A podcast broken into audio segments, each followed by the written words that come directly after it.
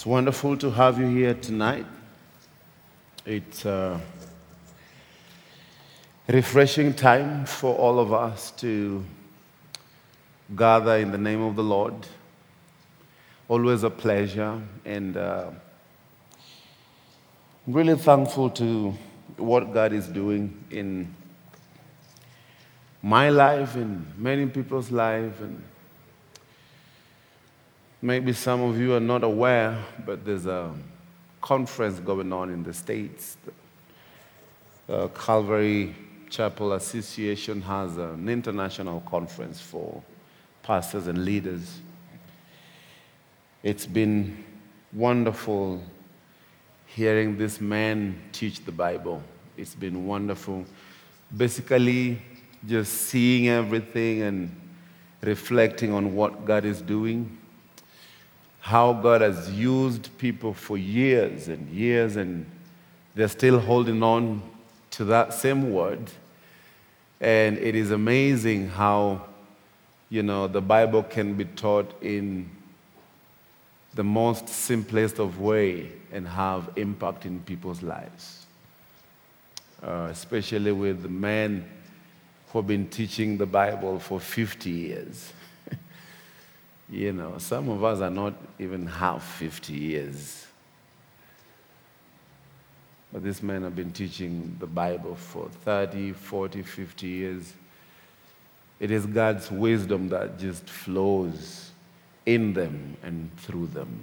It is not of their doing. You'd, you really see God in whatever they say. And as I was watching it and reflecting upon, you know, the Bible studies and the testimonies, you know, the Lord led me to, you know, share on a different subject that we normally go through on our Thursday. We normally go through the Old Testament, and we are in Second Samuel, but today we are going to go back and forth, but majorly in the book of Exodus, with the story of Moses. But we are going to read, first of all, uh, from the book of Acts, chapter seven, that we just read a few weeks ago. And before we do that, let us ask for God's blessings. God, we are before you, our Lord and our Savior. We thank you for your mercies. We thank you for your grace. We thank you that even in our state, God, that you can still use us, Lord. In our condition, you're still reaching out to us, Lord. And we thank you tonight as we learn from this man, Moses, that you'd help us to see those things that at times we just disregard, or would really think that, you know, we, we can be used for one reason or another, our history, uh, the things that we have done. But Lord, we see that the men you have called, you never called people who were perfect, but those who you've called, you put your spirit upon them, and they began to be actively uh, useful in your kingdom and for your kingdom. So we pray that as we study the life of this man, that you, your Holy Spirit, will prompt us to do what you've called us to do. In Jesus' name, amen.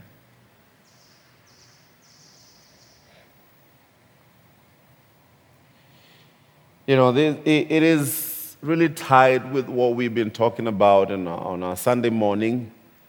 Um, you know, we considering this man that we talked about Sunday, Ananias. Ananias was just, you know, a believer, the Bible calls him, a disciple.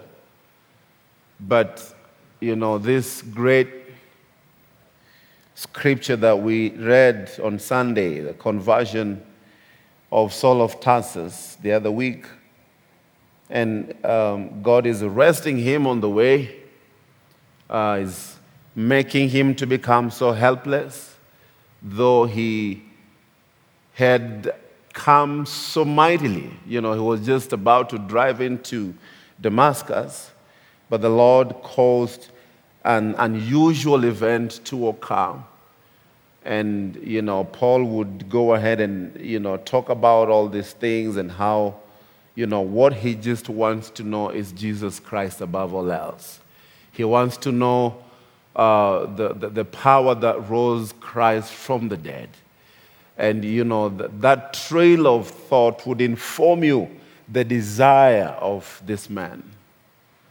Um, not very concerned about, you know, his education, not very concerned about, you know, developing a lot of things in the world, but he's concerned about maturing people because what he's received is greater. Here in Acts chapter seven, when uh, Stephen was in the middle of teaching, preaching to these religious leaders, and he came to a part where he's talking about Moses from verses twenty. So at this time, Moses was born and was well-pleasing to God, and he was brought up in his father's house for three months. But when he was set out, Pharaoh's daughter took him away and brought him up as her own son. And Moses was learned in all the wisdom of the Egyptians and was mighty in words and did. Now when he was forty years old, it came to his heart to visit his brethren, the children of Israel. And seeing one of them suffer wrong, he defended and avenged him who was oppressed and struck down the Egyptian. For he supposed that his brethren would have understood that God would deliver them by his hand, but they did not understand. And the next day, he appeared to two of them as they were fighting and tried to reconcile them, saying, "Men, you are brethren. Why do you wrong one another?" But he who did his neighbor wrong pushed him away, saying, "Who made you a ruler and a judge over us? Do you want to kill me as you did the Egyptians yesterday?" Then at this saying, Moses fled and became a dweller or a fugitive in the land of Midian, where he had two sons. And when forty years had passed, the angel of the Lord appeared to him in a flame of fire, in a bush, in the wilderness of Mount Sinai. When Moses saw it, he marveled at the sight, and he drew near to observe. And the voice of the Lord came to him, saying, "I am the Lord God of your fathers, the Lord God of Abraham, the God of Isaac, and the God of Jacob." And Moses trembled and dared not look. Then the Lord said to him, "Take your sandals off your feet, for the place where you stand is a holy ground. I have surely seen the oppression of my people who are in Egypt, and I have heard their groanings, and have come down to deliver them. And now come, and I will send you to Egypt."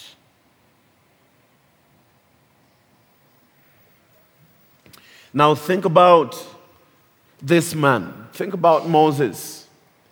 Think about his life. Think about how, you know, he... He was born in a tough season of life. And, you know, when I was thinking about the life of Moses, very quickly I thought about my life. Because some of us were just, you know, doing things and trying to run away from the Lord. I don't say it is unique how I came to the Lord, but it is unique in my own way, in my own sight. Um, I grew up in a decent Christian family. My my dad was my dad was a pastor, by the way, for those who didn't know. My my mother was one of the greatest intercessors I've known in this life. She prayed every time and every day, and mentioning us by name every day. She just prayed every time, every time. And I think, you know, part of, or majorly what has happened in my life is through her travailing in prayer for years and for years for my life and my siblings' lives. And even in this season of life, when I was growing, not even a teenager, at the age of ten, eleven, I began to, you know, use things. I began to smoke, began to drink changa, began to drink busa, uh, began to stuff things in my mouth, kuber, and many things. And, you know, little by little, I was becoming, you know, rowdy, but I would still be polite in a way that, you know, parents could not realize for a moment, but I was just a bad kid, you know, growing into drugs. You know, I had one good friend of mine. When I was that age, I was very short. So the two short guys, you know, another guy just, you know, from the village was causing my friend a lot of trouble. And I couldn't just let that go. What I did, I jumped into the bushes, picked him. We call them bullets in the village, but it's basically a stone. And um, they're busy fighting on the road, jumping into the bush. I took the stone, and the way it separated my friend from this guy, I still don't know until today. What I know is that I hit that man in the head badly. When I was coming out of the bush, he was bleeding, bleeding profusely. And I got scared. And uh, that was the beginning of me being a fugitive in my own village, running and running, because they went to the police, and the police straight away came with the one tens by then uh, to come and arrest me. And, you know, I went and hid myself, and they didn't get me that day. They came back the next day, and you know who they came with? The P C, Provincial Commissioner. Then. That means it was a big deal. You know, this family, they wanted to take me down for real. And, you know, I began to be, you know, just running away, running in and out. You know, you come back today and you're told they were here yesterday looking for you. And that, you know, became the way of my life for a season. Um, Didn't know where to go, and just running here and there. You know, thinking about the life of Moses, like, there's a place we are kind of the same. I didn't kill them. Just hit someone hard. He was bleeding, and I ran away. And, you know, some time later, the Lord was gracious to me. And, you know, Moses was born when the Israelites were in the middle of persecution. He was born in the time when children are being murdered. And Moses, the Bible tells us, you know, he only spent three months with his family. You know, there was an elder sister, uh, Miriam, there was a brother, Aaron, and, uh, you know, when he was born, children were being murdered. They tried to hide, but, you know, they, they couldn't do it no more. And so God gave them wisdom to hide this child on what is popularly known today as the Moses basket. You know, parents know about it. Um, the Lord, by his providence, sustained this child because the Bible tells us that he was well-pleasing to the Lord even when, when he was born. Think about it. He was born when everything was bad.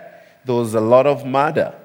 And by implication, you know, as soon as he arrives on earth, his life was in danger. You just shows up and everything is not fine. Um, you know, every, every generation, there's always a season that things happen that is not right. You know, children that are born this season in, in, in this world, I don't know, many of them, they'll be told, you know, you were born when everything was going up. You know, and th- the same, same season when things are bad for the others, it is still good for the others who are born in very wealthy families. It is never the same. But you think about it. Born in a season when the children of Israel are endangered. You know, they... They're about to be wiped out in the face of the earth. But the Lord is preparing a way.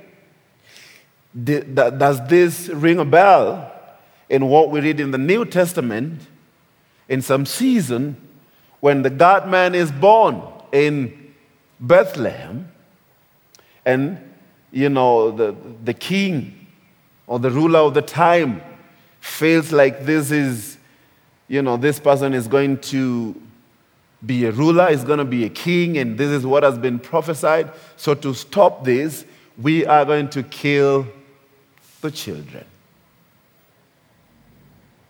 And God told Moses, uh, not Moses, uh, Joseph, to go to Egypt, fly and go until the appointed time, and you will return. You know, ahead of time, we see that God has prepared a deliverer.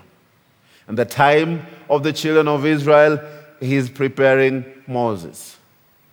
The time of the rest of us, God has prepared Jesus to be born so that we are delivered from our sins. We are delivered from our darkest times.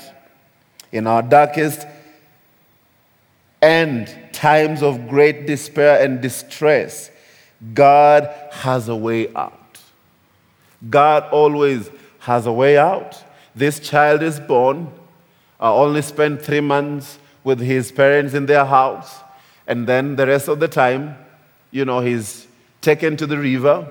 And Pharaoh's daughter had compassion in this one child. I mean, how many children were dying? Do you think is it is accidental that God sends this heathen woman to go and save this child to be a deliverer? I mean, look at the people that God uses. God uses Pharaoh's daughter to bring up Moses to become the deliverer of the children of Israel.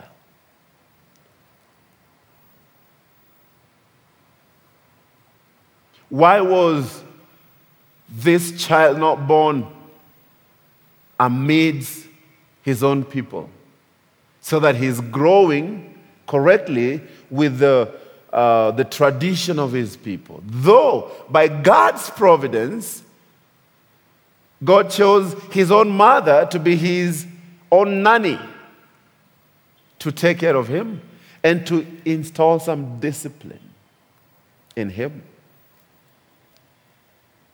In our darkest times, in our times of despair and distress, God always has a way. What do you think Moses' mother was saying in his heart? What do you think was her prayer? when every other child is died, and still you can nurse your own child. What a miracle.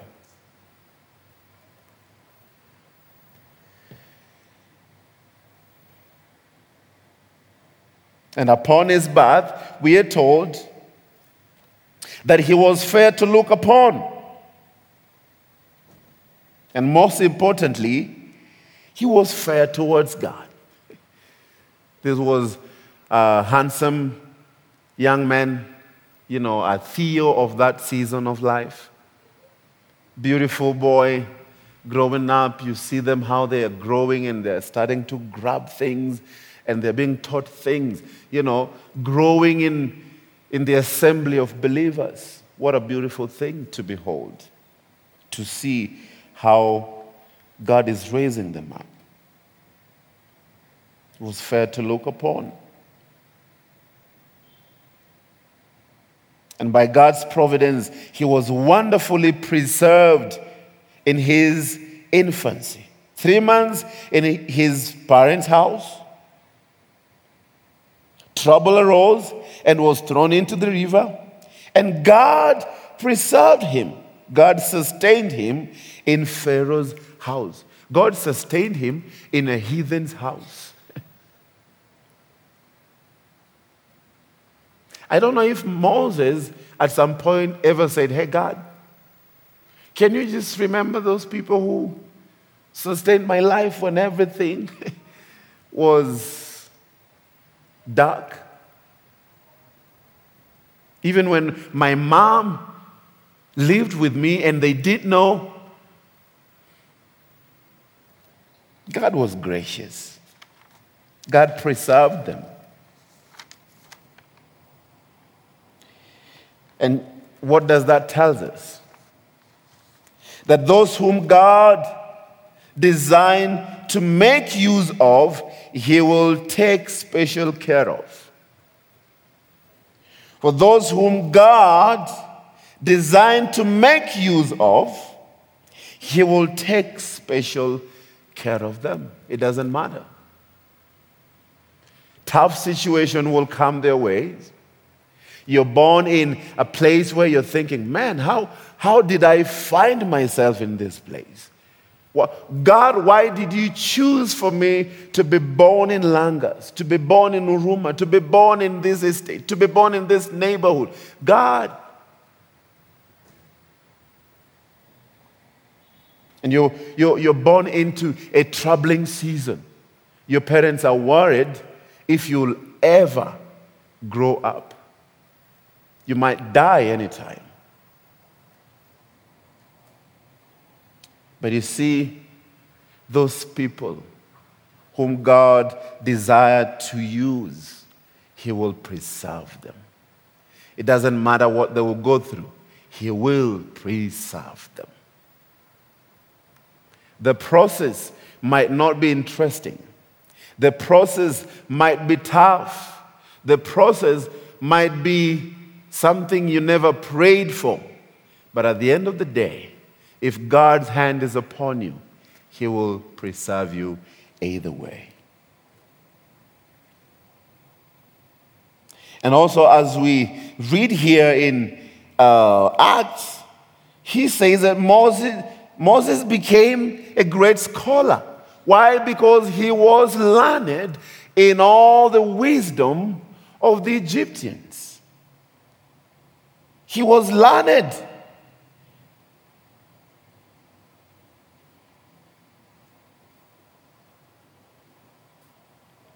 In literature, particularly uh, philosophy, astronomy, which probably aided the, these people to worship the idols, you know, arts and sciences and all these things that still people would marvel with the Egyptians until today. You know what? He had an opportunity to study all these things at this age, and he studied them. He was not a dumb, dumb guy. He was a smart guy. Smart fella. Learned fella. You know, when we, we read the story of Moses and, you know, he says he's a stammerer, that has nothing to do with his intelligence.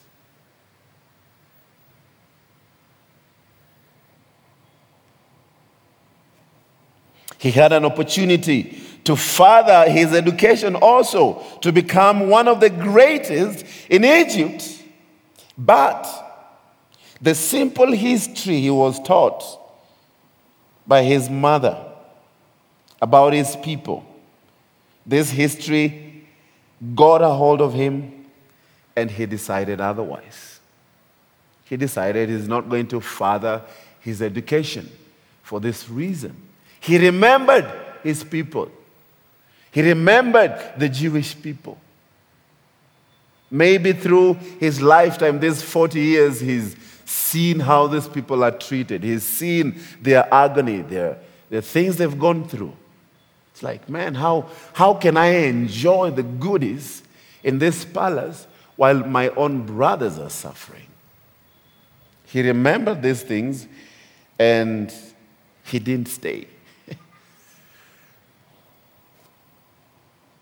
And now, if we would give a summary of, you know, the major events that happened during the life of Moses, was, you know, the birth of Moses in Exodus chapter two, verses one and two.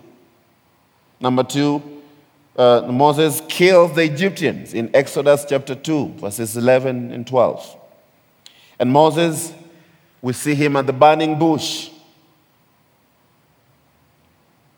Exodus three, one to seventeen.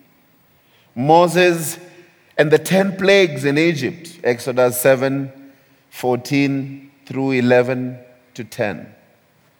Moses at the Red Sea, Exodus fourteen, twenty-one. Moses receiving the Ten Commandments, Exodus twenty, verses one through twenty-one. And then lastly, the death of Moses in Deuteronomy thirty-four. That would sum up all these events that we know from the Bible. But what do we learn from Moses' personal life? Number one, Moses was humble, meek.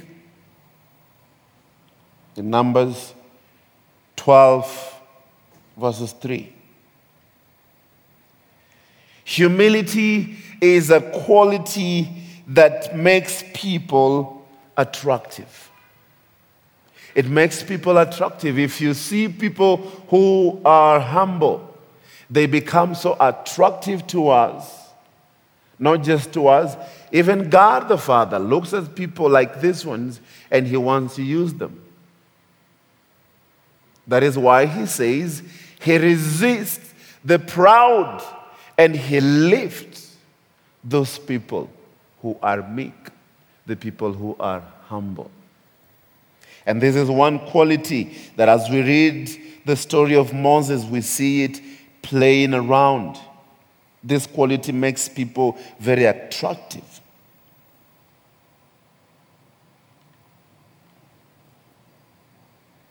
And how do we know that?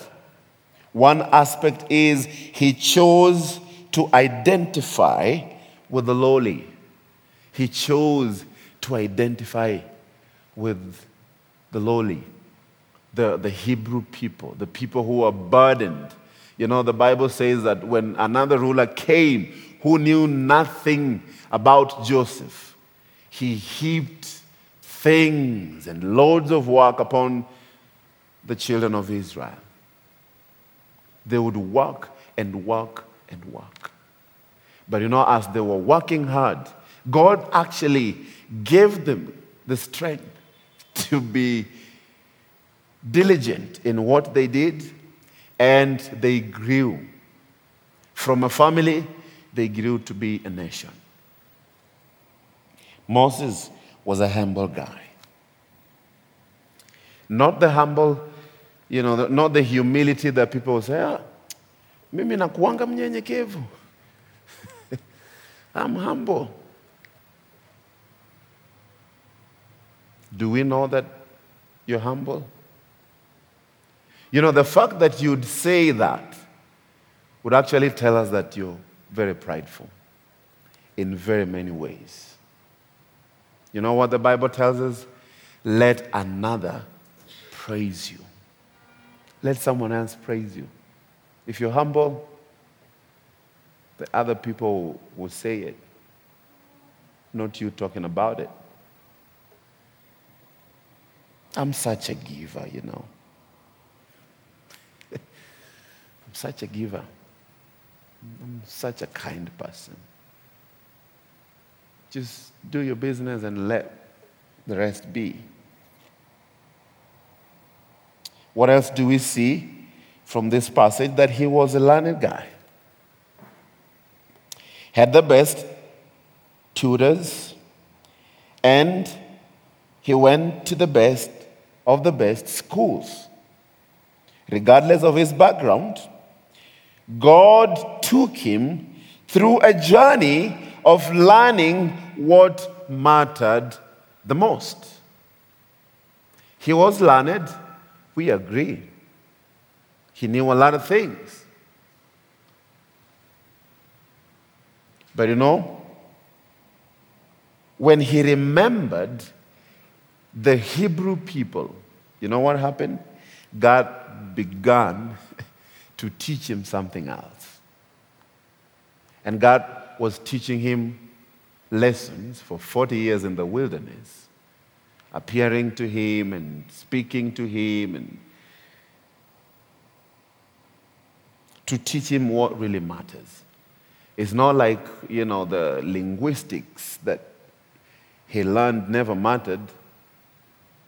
Because these things, if he really went toward this direction, he would become a deep idol worshiper, like the rest of the Egyptians.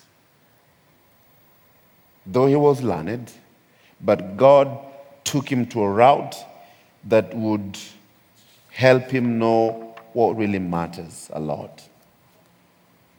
We also see from the testimony of his lips, he says, you know, he had speech insecurity. God sent him, and he told God that he can't because he is slow of speech and of tongue. In Exodus chapter four, verses ten. I mean, I'm, I can't speak. This did not mean that he's not a smart guy. He's not a learned guy. He's just expressing. You say, how, how can I stand before this man, yet I'm a stammerer? I would take a lot of time. And these people, they probably don't have time for us. You'd be like, yeah, blah, blah, blah, blah, get out of here. We don't have time for you. You know, you, sometimes we, we, we are normally tempted to finish statements for the people who stammer, right? Do you know how it is offensive to them? It's like they know it in their heads. They know it in their minds, what they want to say immediately. But there's trouble. But amazingly, those who stammer and are musicians, amazingly, they sing fluently. How would you wish that they'll just speak to you in songs? You know, they'll tell you they love you in songs. That would be amazing, right? You're being cattiwad with songs. Oh, you carry those memories until your grave. It's beautiful. But he say, hey, I can't. I can't speak. My, I have trouble speaking.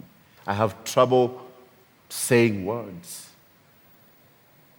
And after all, what am I going to say to this guy? Everyone fears these people. I'm just a nobody. Someone living in the wilderness, what am I going to say to them? You know, he tried to use this reason as a way of escaping the call of God.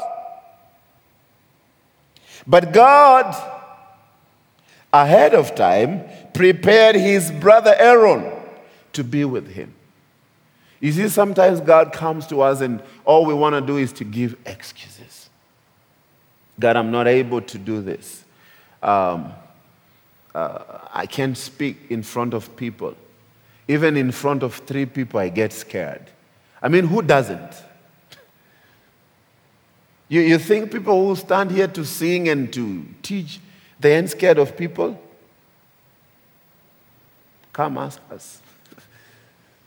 We're scared of you. In fact, we don't look at you. You might think I'm looking at you. I don't. I'm looking at your head here, going upwards. It is safe for me that way. Sometimes you, you speak and you look at people like, Mbona alikuwa ananiangalia hivyo? No, I don't even realize if you're looking at me sometimes. I'm just trying to focus. I'm just trying to engage myself with the people. It is scary to look at people. It is scary. We are not wired like that to just come and speak in front of people. And I would understand when he's saying, you know, how, how am I going to stand before this mighty man? How am I going to stand before the president and tell him we are suffering? You know, you get before the president and all you want to do, you know, Tunaingia. You want to sing a song for the president. You don't want to say what is really happening, what, what is troubling you. You know, I love this song. You, you gave me faith like a child. You know, children just storm in. It doesn't matter. Whether the dad is the president, they don't care. They'll come with their diapers. They come with their not clean hands. With they have susued on their clothes. They'll just come. You deal with it. Deal with it. It's not their problem. It's your problem that they are stinky. Isn't God gracious to us? That we run to him very stinky. He cleans us up and we run away from his presence again. We go and do whatever things. Still gracious. Moses is trying to give an excuse. Lord, I can't. I can't speak before him. My, my speech. I can't plan my words properly. It's not a problem. You know what I've learned over the years? Not even to think about it. Because if I think about it, I will say things that don't make sense. So I'll just say it. As I said on Sunday, you guys fix them for me. And let's continue with life. That is awesome. That is wonderful. We have teachers who teaches literature. And they hear us speak like, these people, are they aware of what they speak? Do they know? All I know is that I'm trying to communicate the love of God to every one of us. God had already prepared his. If you, you, you're thinking, okay, now I can't speak. God has, has a plan. There's Aaron. And I'm wondering if your life has an Aaron somewhere. Someone who can hold your hand and say, well, the Lord told you to do this. It wasn't mine, but I can go with you. I can pray with you. I can encourage you. I can do this. You know, do, do you have an Aaron somewhere? Or you're a loner? You're, the trinity of you can figure things out. Me, myself, and I.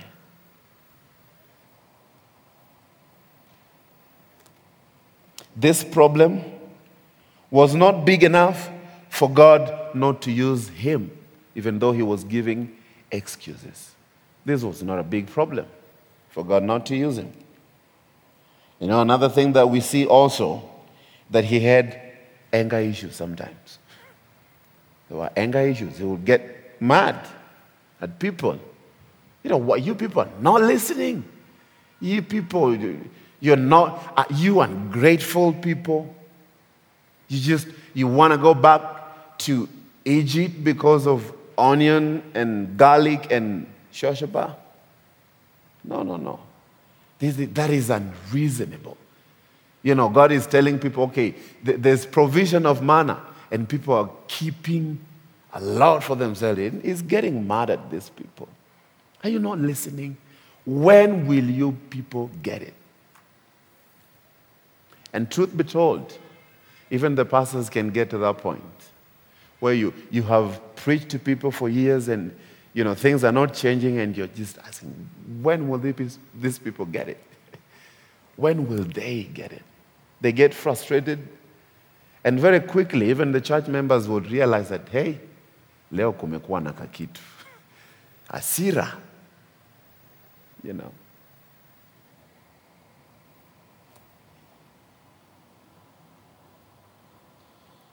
He was also lonely at times.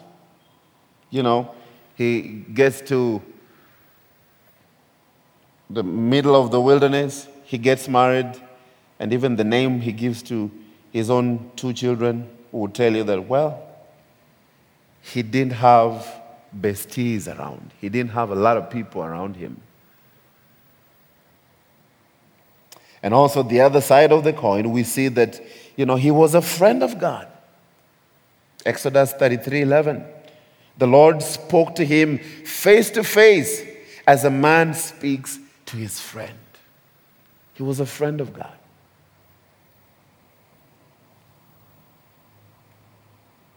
He was faithful and obedient. You know how we know that? Because he was God's hand, God's mouth, and God's feet to the children of Israel.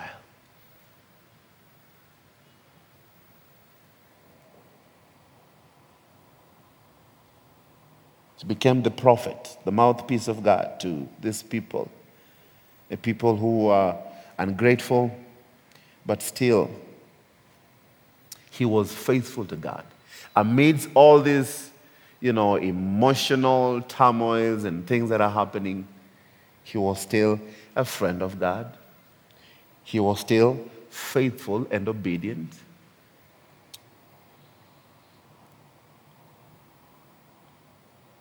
Though it was not the easiest of jobs that he had. Think about two million people. You're supposed to help them live soberly, remind them of the God of their forefathers, what his promises, you know, the things he's promised to do for them, and how they are not even paying attention to these promises. And the Lord is being gracious to them. They ain't even seeing them.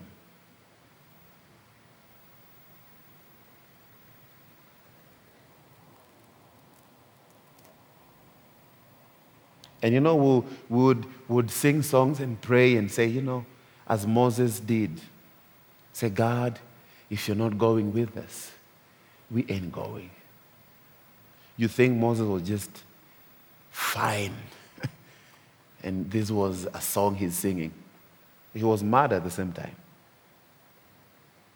God, if we ain't, if you ain't moving, if you ain't going with us, no, no, no. We ain't going nowhere.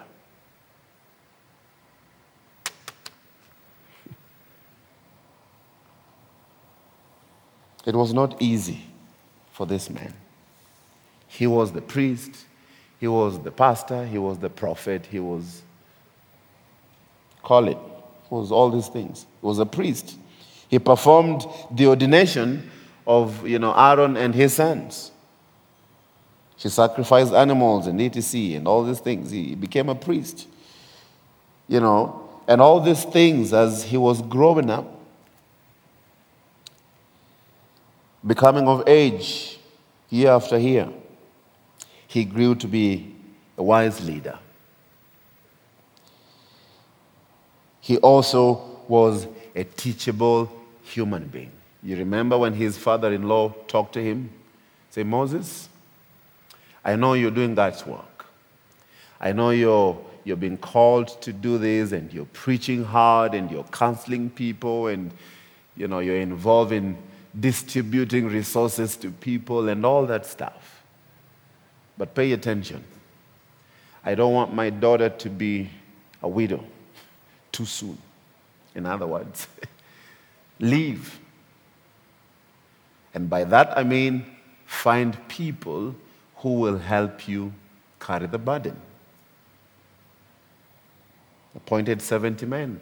And the Bible says that the spirit that was upon Moses was divided upon this man,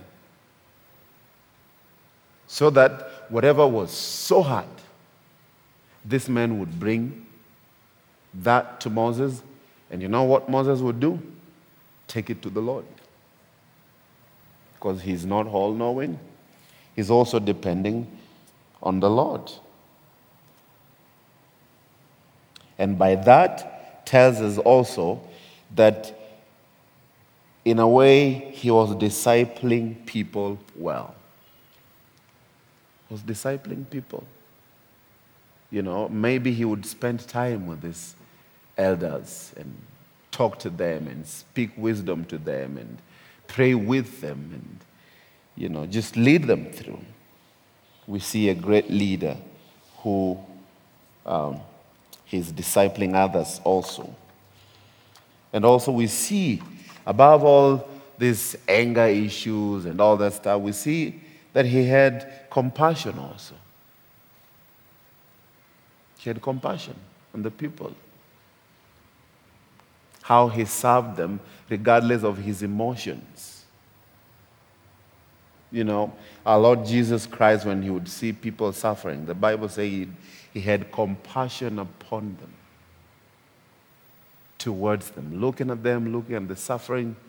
And, you know, the reason for his calling maybe would remind him about, you know, his responsibility. God told him that I've seen the suffering of my people. And he would remember the words of the Lord and say, well, if the Lord had compassion on the people who are ungrateful, who am I? Who am I? You know, one of the hardest things for people to do is to minister to people that you know for sure uh, maybe they are ungrateful. They don't appreciate the things you do for them. That can be hard. But Moses, as a leader, had compassion upon them.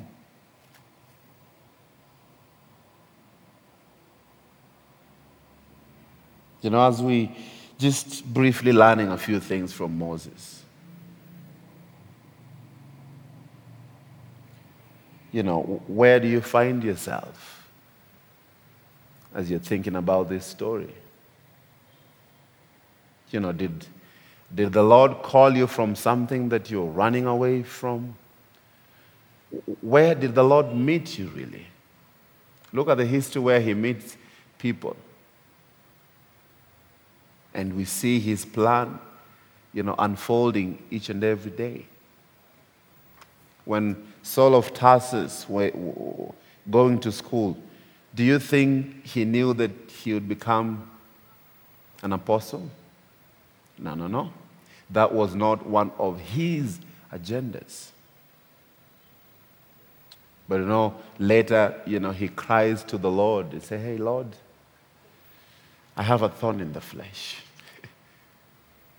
You know, I was listening to Don McLeod talking about Saul. So this this was not a, you know, he didn't pray this three times in one sitting. He was agonizing. You know, one particular time he prayed to the Lord, he cried to the Lord, and the Lord did not take it away. Another time, he cried again to the Lord to take it away. The Lord did not take it away. Another time, he cried to the Lord to take it away. You know what? The Lord was gracious enough not to take it away. You know how Paul puts it. He say, he sent a messenger. A messenger from the devil to do what? to keep me in check so that I will not puff myself. We're easily puffed, especially when we know things that other people don't. Or when we think they don't know. You know, sometimes we assume. We assume that people don't know. So that it's like we are informing them. But this messenger was sent to buffet him, to beat him up, so that he will think that he's not that great. If the Lord is not working in him, he's just a nobody. If the Lord is not working in Moses, he's just a nobody. If the Lord is not working in David's life, he's, not, he's just a nobody. If the Lord is not working in your life, you're just a nobody. You know, your bad history can be used for better if you're willing. If you're willing. Are you willing to be changed by the Lord? Are you willing to be used by Him? Are you willing? And regardless of what you have done, there is God's grace and mercy available for you today. God's mercy is available for you. And where you are in life today, stay closer to Jesus and accept His call upon your life. He's called you. Don't give excuses. No, I can't do this. I'm not able to do this. I am. He didn't call you because you're sufficient. He called you because He is sufficient. You cannot be sufficient enough. You know. God's grace, He gives us His grace that is sufficient for our suffering. His grace is sufficient to give us strength. And His grace is sufficient for His service.